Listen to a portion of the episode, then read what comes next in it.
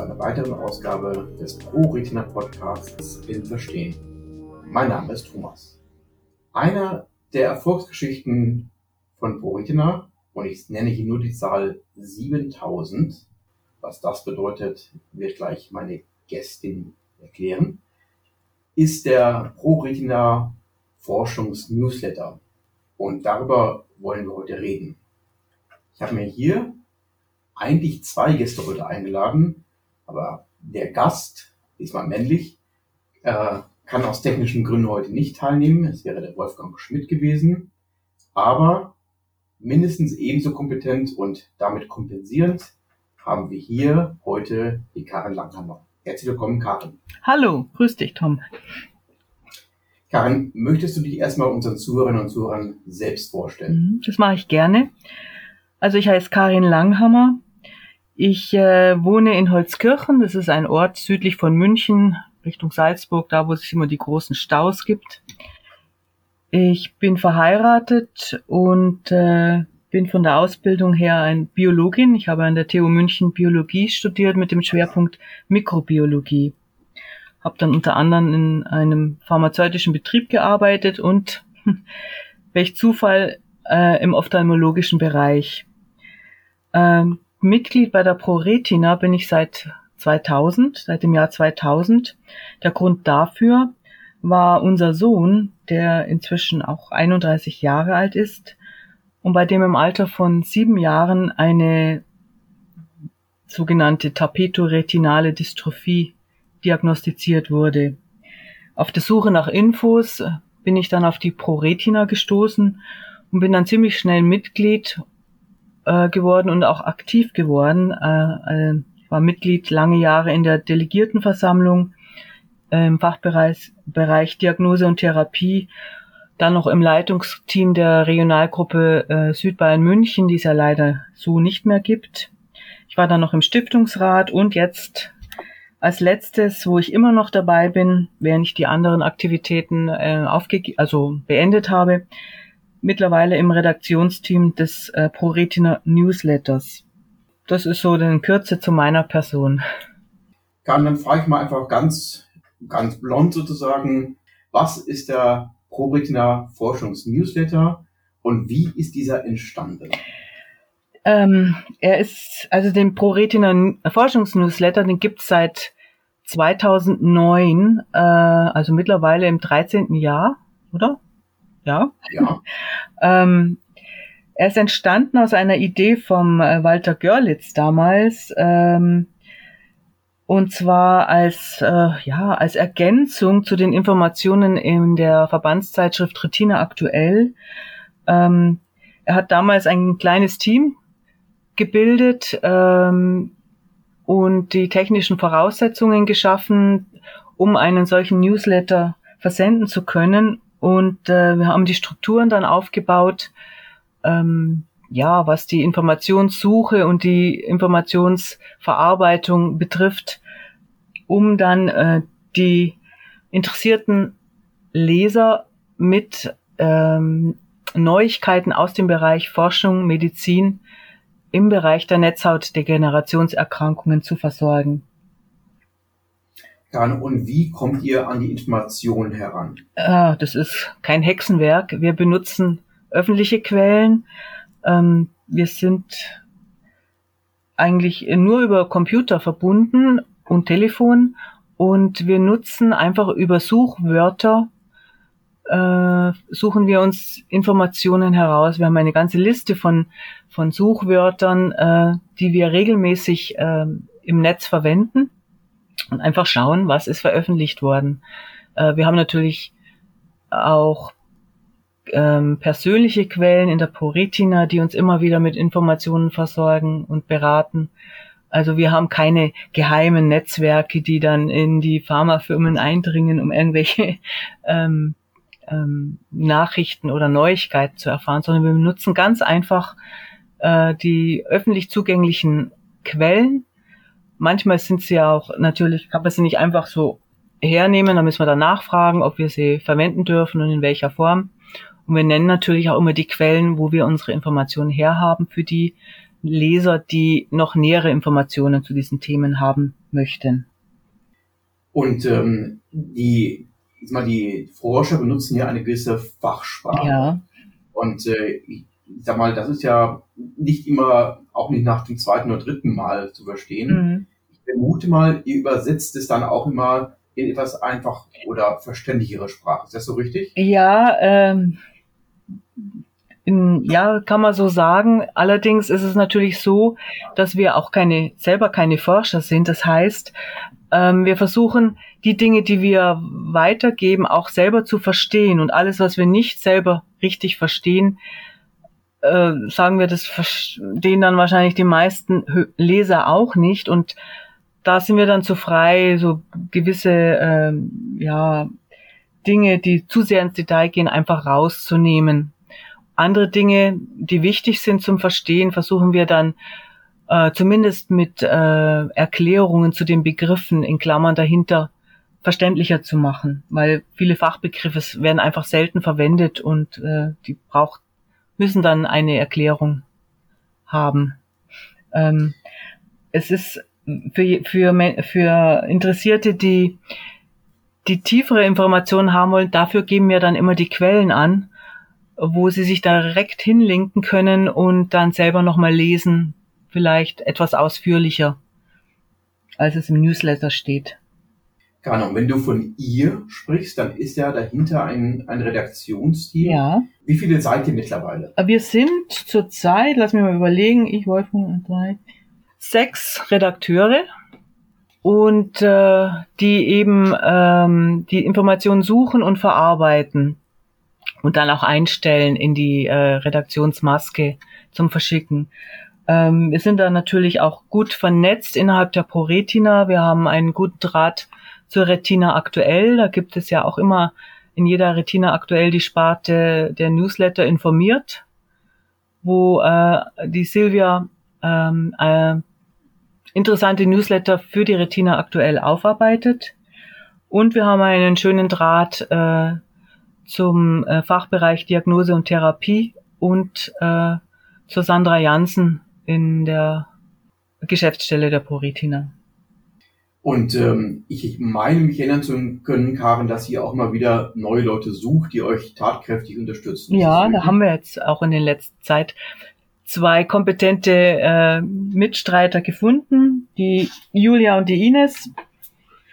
Äh, Ines ist selber Medizinerin und äh, wir sind so verbunden über über E-Mail und wenn es was Interessantes gibt, sprechen wir uns ab. Ist es interessant? Ist es uh, wirklich interessant für unsere Leser? Beziehung und dann äh, wer macht den Newsletter? Karen, und wie oft erscheint der Newsletter eigentlich? das kann man gar nicht so sagen. Ähm, wir, es gab bei uns Zeiten, da gab's sechs Wochen lang keinen einzigen Newsletter, weil einfach nichts dabei war, wo wir gesagt haben, das ist jetzt so interessant, dass wir es äh, verbreiten wollen. Ähm, oder wir waren alle im Urlaub, kann auch mal vorkommen. Äh, und dann gab es Wochen, da kamen kam zwei Newsletter. Also in den Anfangszeiten war es noch mehr, da waren wir noch fleißiger. Aber man kann schon sagen, dass über den Daumen gepeilt um die 40 Newsletter im Jahr verschickt werden. 40 bis 50. Das ist eine ordentliche Anzahl, ja. muss ich sagen. Ja, also, und weißt du, wie viele mittlerweile insgesamt dann verschickt worden sind? Nee. Also ist direkt richtig äh, 40 mal, mal 13 sozusagen. Ja, das, das, äh, das ist doch eine ganze Menge. Und wir verlieren auch gerne den Überblick. Es ist wirklich schon mal so gewesen, dass wir uns überlegt haben, oh, ein interessantes Thema, da könnte man ein Newsletter draus machen, bis wir dann festgestellt haben, vor zwei Jahren haben wir sowas ähnliches schon mal oder fast das gleiche schon mal geschrieben. Es hat sich aber nicht viel geändert. Eben nur der, eine, es ist eine neue Veröffentlichung äh, herausgegeben worden, weil sich ein kleines Detail ist dazugekommen. Ne? Da sind wir dann ganz erstaunt. Ha? Haben wir ja schon mal berichtet. Ja, und jetzt hatte ich am Anfang erwähnt gehabt, die Zahl von 7000. Mhm. Was steckt dahinter? Also wir haben äh, über 7000 Abonnenten, die, wenn wir ein Newsletter rausschicken, eben dort bei über 7000 Abonnenten ankommen. 7000 Adressen, E-Mail-Adressen. Das ist äh, fast halb so groß wie Holzkirchen. Äh, ja, kann man so sagen. Äh, wahrscheinlich sind es auch noch mehr, die den Newsletter hören können oder ja lesen können, weil, äh, äh, wie ich weiß, werden auch ähm, von interessierten Personen die einzelnen Newsletter nochmal weitergereicht. Ne? Es können ja alle Newsletter-Abonnenten werden. Es ist keine Bedingung, dass man Mitglied ist in der ProRetina einfach anmelden über den Zugang der Homepage und äh, flux bekommt man die Newsletter. Klasse. Mhm. Ähm, jetzt habe ich gerade von dir ein Stichwort noch gehört, nämlich den Newsletter auch zu hören. Mhm. Äh, wie geht denn das? Also ähm, vor einiger Zeit äh, ist beschlossen worden, dass äh, auch es, nennt man das dann Podcast, ich weiß es nicht, der Newsletter wird aufgelesen und kann dann äh, auf der Homepage der ProRetina, wenn man dorthin geht zu dem jeweiligen Newsletter, der dort eingestellt ist, auch gehört werden. Er wird also von Personen aufgesprochen. Das heißt also, der Newsletter wird also auch vertont. Das heißt also, wenn jemand äh, es über den Screenreader ja. nicht lesen kann beispielsweise oder auch nicht mal mit den Augen ähm, und die Ohren aber noch funktionieren sollten, dann kann ich immer noch Zugang haben zu den Inhalten, die in dem Newsletter mhm äh, enthalten sind. Ganz genau, so ist es. Es dauert manchmal ein bisschen, also es ist nicht zeitgleich, sondern äh, etwas später, ein paar Tage später erscheint dann der Newsletter auch als Hörversion auf der Homepage. Klasse. Mhm. Also noch einmal, jeder kann sich für den Newsletter anmelden genau. ähm, und er muss nicht Mitglied bei Favoriten sein. Ganz genau so ist es, ja. Wunderbar. Kannst du dich an irgendwelche Highlights erinnern vom Newsletter, wo ihr sagt, Mensch, da waren wir ganz vorne mit der Publikation mhm. oder mhm. Ähm, irgendwas Bahnbrechendes und äh, ja, kannst du, mhm. hast du da irgendwas Erinnerung? Wir haben natürlich, weil es gerade in die Zeit fiel, gerade die äh, die Zulassung der äh, VEGF-Hämmer bei der Behandlung der feuchten Makuladegeneration hautnah mitbekommen. Ähm, und das war natürlich schon für die Betroffenen ähm, ein, ein Durchbruch in der Augenheilkunde, weil vorher gab es ja bei der feuchten Makuladegeneration überhaupt keine Möglichkeiten der Behandlung. Und wir haben das ja immer schön äh, Zeit, also verfolgt. Äh, zuerst äh, die gab es ja kein zugelassenes Medikament, sondern nur eins, äh, wie nennt sich das, ähm, außerhalb der Zulassung des Avastin war das damals wie dann die ersten Medikamente zugelassen wurden und, und dieser ganze Prozess haben wir äh, mitverfolgt und das war natürlich schon sehr interessant.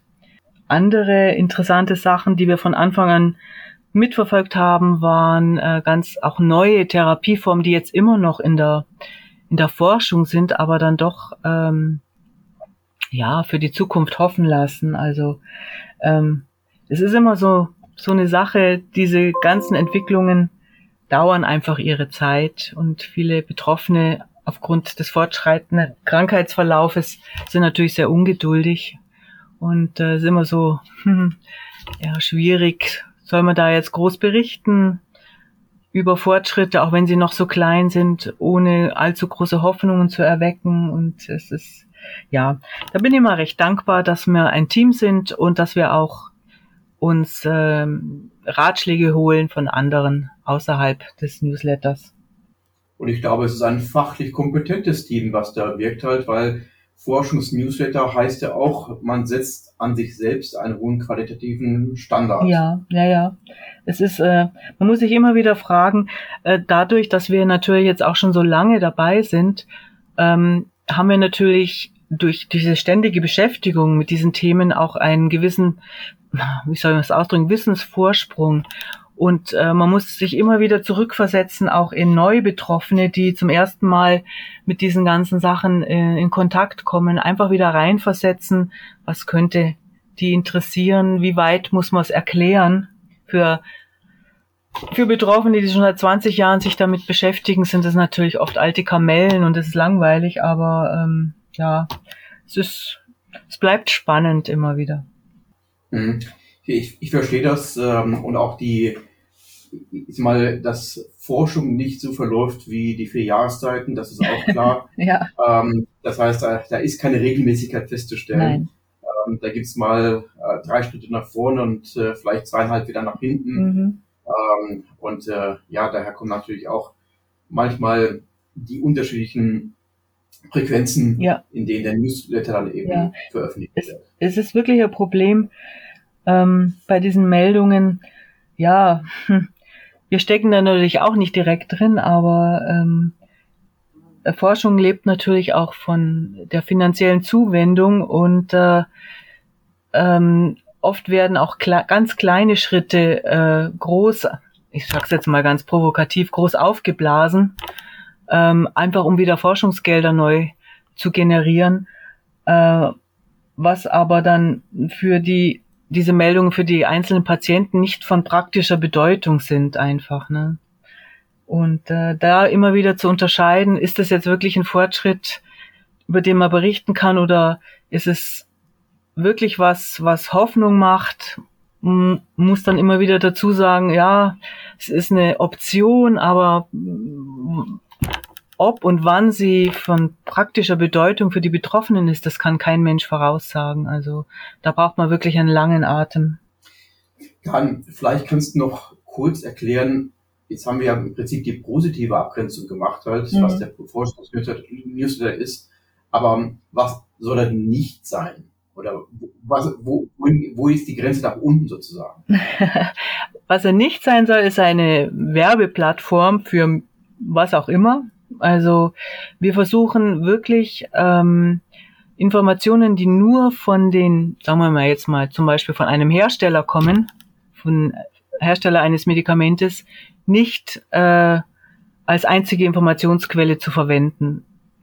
Ähm, wir versuchen wirklich neutral zu bleiben und zu informieren und uns von allen Einflüssen fernzuhalten. Er soll, um es abzugrenzen, auch äh, reines Informationsmedium für Nachrichten aus Wissenschaft und Medizin bleiben. Das heißt auch, äh, wir äh, informieren ja auch über Patienten in Symposien zum Beispiel, die deutschlandweit veranstaltet werden, ähm, legen aber Wert darauf, nur solche Symposien zu be nicht zu bewerben, aber über diese zu informieren, die sich hauptsächlich mit äh, medizinischen und wissenschaftlichen Fragen beschäftigen. Verstehe. Also im Prinzip ein Konzentrat von Wissenschaft und Forschung, mhm. ähm, rund um das Auge, würde ich es mal ganz pauschal sagen. Mhm, ganz genau. Mit dem Schwerpunkt natürlich halt auf degenerative äh, Netzhauterkrankungen. Ja. Was, was in letzter Zeit auch immer wichtiger geworden ist und vor allem auch im Zusammenhang mit der Sandra Jansen, ähm, es werden glücklicherweise immer mehr klinische Studien auch in diesem Bereich äh, initiiert, wo auch äh, ähm, Patienten gesucht werden. Und über den Newsletter können wir natürlich, dadurch, dass wir eine große Verbreitung haben im deutschsprachigen Raum, auch ähm, informieren über Studien, die anlaufen, wenn diese eben Patienten, Probanden suchen, äh, wo sie sich melden können, was sind die Einschlusskriterien und so weiter. Äh, dass eben auch äh, nicht nur über das äh, Patientenregister der ProRetina, wo man ja aktiv selber aktiv sein muss, sondern auch über reine Information, über Studien informiert werden.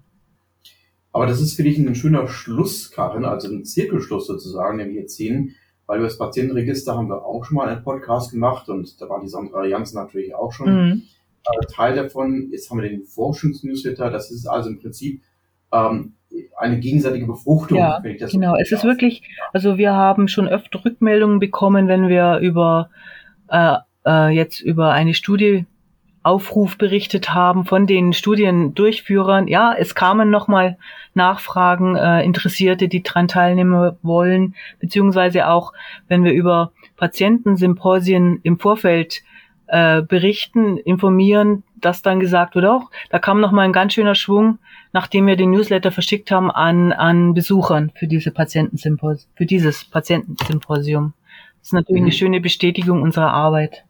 Und wie gesagt, die Zahl ist ja auch schon, mhm. ich finde, sehr beeindruckend. Äh, Und äh, mit den mehr als 7000 äh, Abonnenten, mhm. ähm, glaube, das ist ja auch eine Bestätigung für vieles eigentlich, was ihr, was ihr macht. Das heißt also für die Qualität, ähm, auch für die Aktualität, für die Seriosität natürlich.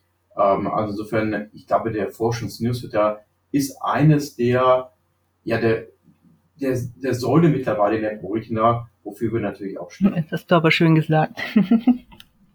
Gut, Karin, dann magst du noch irgendwas ergänzen wollen, was ich aufgrund äh, meiner Unwissenheit jetzt vergessen habe? Hm, eigentlich nicht. Ich wüsste jetzt nicht.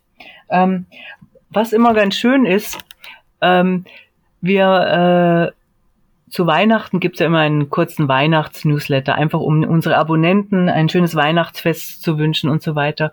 Und da kommen immer doch einige Rückmeldungen von unseren Abonnenten, die äh, äh, ja, die uns wirklich freuen mit äh, mit äh, Lob und Dankeschön. Äh, für uns als Ehrenamtler ist, ist, ist das natürlich das Salz in der Suppe. Das ist wirklich schön. Äh, was ich noch sagen wollte, äh, der Newsletter hat ja auch eine, eine wie nennt sich das, eine Antwortadresse. Also der Abonnent kann mit der Newsletter-Redaktion Kontakt aufnehmen. Und äh, da werden wir doch vermehrt immer wieder Ziel von sehr medizinischen Anfragen von verzweifelten Menschen auch, die einfach Informationen medizinischer Art haben, irgendwelche Empfehlungen zu Therapien oder zu Ärzten. Da können wir natürlich nicht helfen. Also wir können keine medizinischen äh, Ratschläge geben. Äh, das ist, liegt außerhalb unserer Möglichkeiten. Da sind wir nicht die richtigen Ansprechpartner. Und natürlich ist es außerhalb unserer Haftung, die die Politina überhaupt ja. übernehmen kann. Genau. Mhm. Ja, ähm, Karl, dann vielen Dank und ähm, da wir ja in wenigen Weihnacht äh, Wochen wieder Weihnachten haben. Wieder, ja. Äh, ja, äh, das wiederholt sich äh, turnusgemäß äh, immer zum Ende des Jahres. Äh, würde ich äh, mich für euch, für euer Redaktionsteam natürlich freuen, wenn ihr wieder ganz viel Applaus quasi durch geschriebene Zeilen erhalten könntet mhm. äh, für, den, für eure geleistete Arbeit für dieses Jahr und natürlich auch in den letzten Jahren. Ähm, und äh, ja, ich glaube, das ist, gibt immer Mut und Motivation, dann eben auch dort weiterzumachen. Ja, das soll unser Anspruch sein. ja, und ich hatte ja vorhin schon angekündigt gehabt, das war, als das Mikro noch nicht an war sozusagen, dass ich dir noch ein paar persönliche Fragen stelle. Bin ja aber gespannt. Bist du bereit? Jo.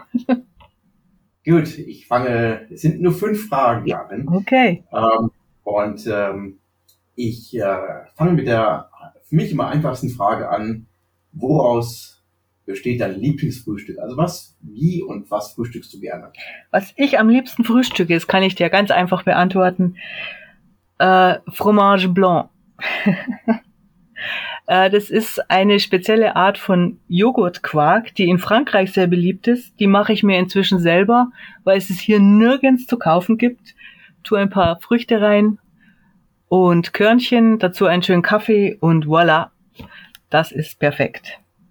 Ist aber nicht Teil des Forschungs-Newsletters, sondern das könnte ein Rezept-Newsletter sozusagen ja. sein, den der vielleicht als nächstes machen könnte. Ähm, kann, welches Buch, das du in letzter Zeit gelesen hast, hat dich beeindruckt? Ähm, hm, ich lese immer so viel quer, also mal hier, mal da. Ähm, und vergesse leider immer wieder die Titel. Aber es gibt da ich lese eigentlich am liebsten Bücher, die so ein bisschen mit Wissenschaft und Forschung zu tun haben. Also so äh, in den letzten Jahren sind ja viele, viele Autoren äh, aufgekommen, die Chemie, Biologie, Virologie, äh, Physik und so weiter in verständlicher Form äh, in, in ausdrücken können und Bücher darüber schreiben. Ähm, und sowas lese ich ganz gerne. Also ich, wenn ihr jetzt überlegt, mir fällt jetzt überhaupt kein einziger Autor ein, aber da gibt's ja diese, diese Chemikerin, die auch in Wissen vor acht war, die hat ein tolles Buch geschrieben über Chemie. Und es gibt auch viele mikrobiologische Bücher zum Beispiel, die die Mikrobiologie im Alltag erklären. Und solche, sowas finde ich ganz spannend. Und dann lese ich dann zur Entspannung dann blutige Grimmis mit vielen, vielen Leichen. Okay, dann sind wir wieder bei der Biologie zurück in anderer Form. Und ich sehe gerade ein Bild von mir, Karin, äh, du kennst das, der, der Bücherwurm sozusagen. Ähm, du wärst dann für mich die Bücherwürmin, wenn es dafür ein, eine Genderform gibt. Karin, und wenn du die Möglichkeit hättest, mit einer Person einmal essen zu gehen, das heißt also, es könnte eine Person sein unseres jetzigen Zeitlebens, es könnte aber auch eine Person sein aus der Vergangenheit, wer würde das sein? Oh, ich würde am liebsten mal mit Albert Einstein essen gehen, damit er mir endlich mal seine Theorie erklärt. Ja, schöne Idee. Ne? schöne Idee. Ähm, und die vorletzte Frage mhm. betrifft zwar mehr Menschen, die eine Seheinschränkung haben, aber vielleicht ist, hast du wahrscheinlich auch eine Antwort hierfür parat. Was ist für dich im Alltag dein wichtigstes Tool? Für mich mein Handy.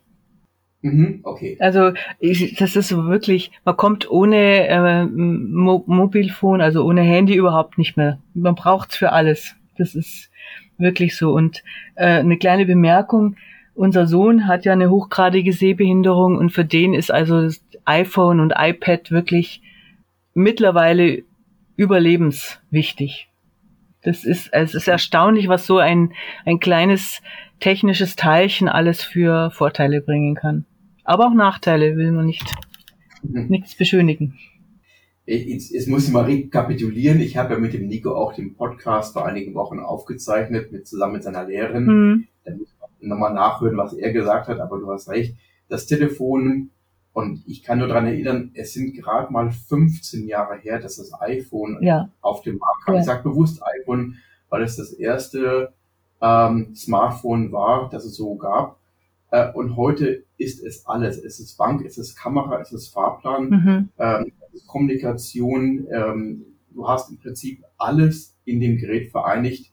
Und ich glaube, wir sind dort noch nicht am Ende angekommen. Mhm, das ist echt erstaunlich. Es recht, wenn ich, mhm. ist recht, wenn ich mir äh, vielleicht in Zukunft auch einige medizinische Anwendungen vorstelle. Also insofern, das ist äh, faszinierend, ähm, was aus auch aus dieser Idee, natürlich auch aus der Idee eures Forschungsnewsletter, geworden ist. Mhm. Jetzt kommen wir schon zur letzten Frage, dann, Karin. Du hast fast schon geschafft. Ich bin gespannt. Ähm, genau. Ähm, was war denn dein schönstes Erlebnis in den letzten sieben oder zehn Tagen?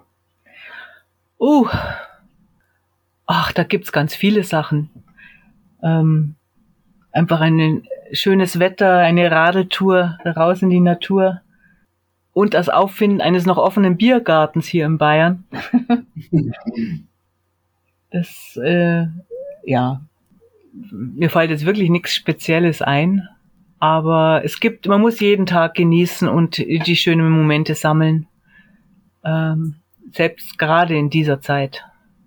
Kann, ich glaube, dem kann man nichts weiter hinzufügen. Vielen Dank für das schöne und sehr angenehme Schlusswort. Ich danke dir, dass du heute hier bei mir zu Gast warst. Ja, schade, dass und, Wolfgang nicht dabei sein konnte. Er hätte sicherlich ja. noch auch einiges hinzufügen können. Das stimmt. Dann mhm. grüßen wir an der Stelle ganz herzlich den Wolfgang mhm. und verabschieden uns jetzt von allen Zuhörerinnen und Zuhörern. Vielen Dank. Ciao, ciao. Ciao. Dieser Podcast ist eine Produktion der Pro Retina Deutschland e.V. Für den Inhalt und die Umsetzung ist das Podcast-Team verantwortlich.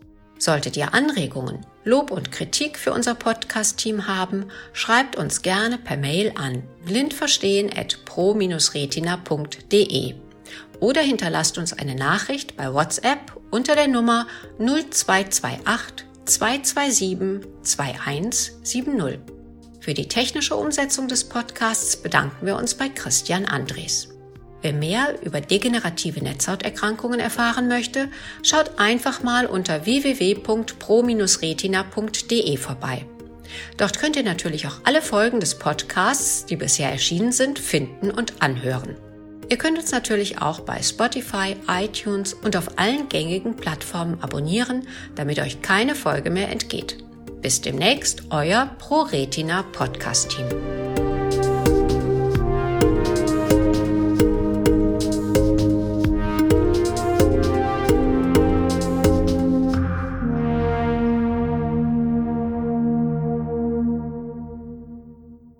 Vielen Dank fürs Zuhören bei einer weiteren Folge des Podcasts Blind Verstehen.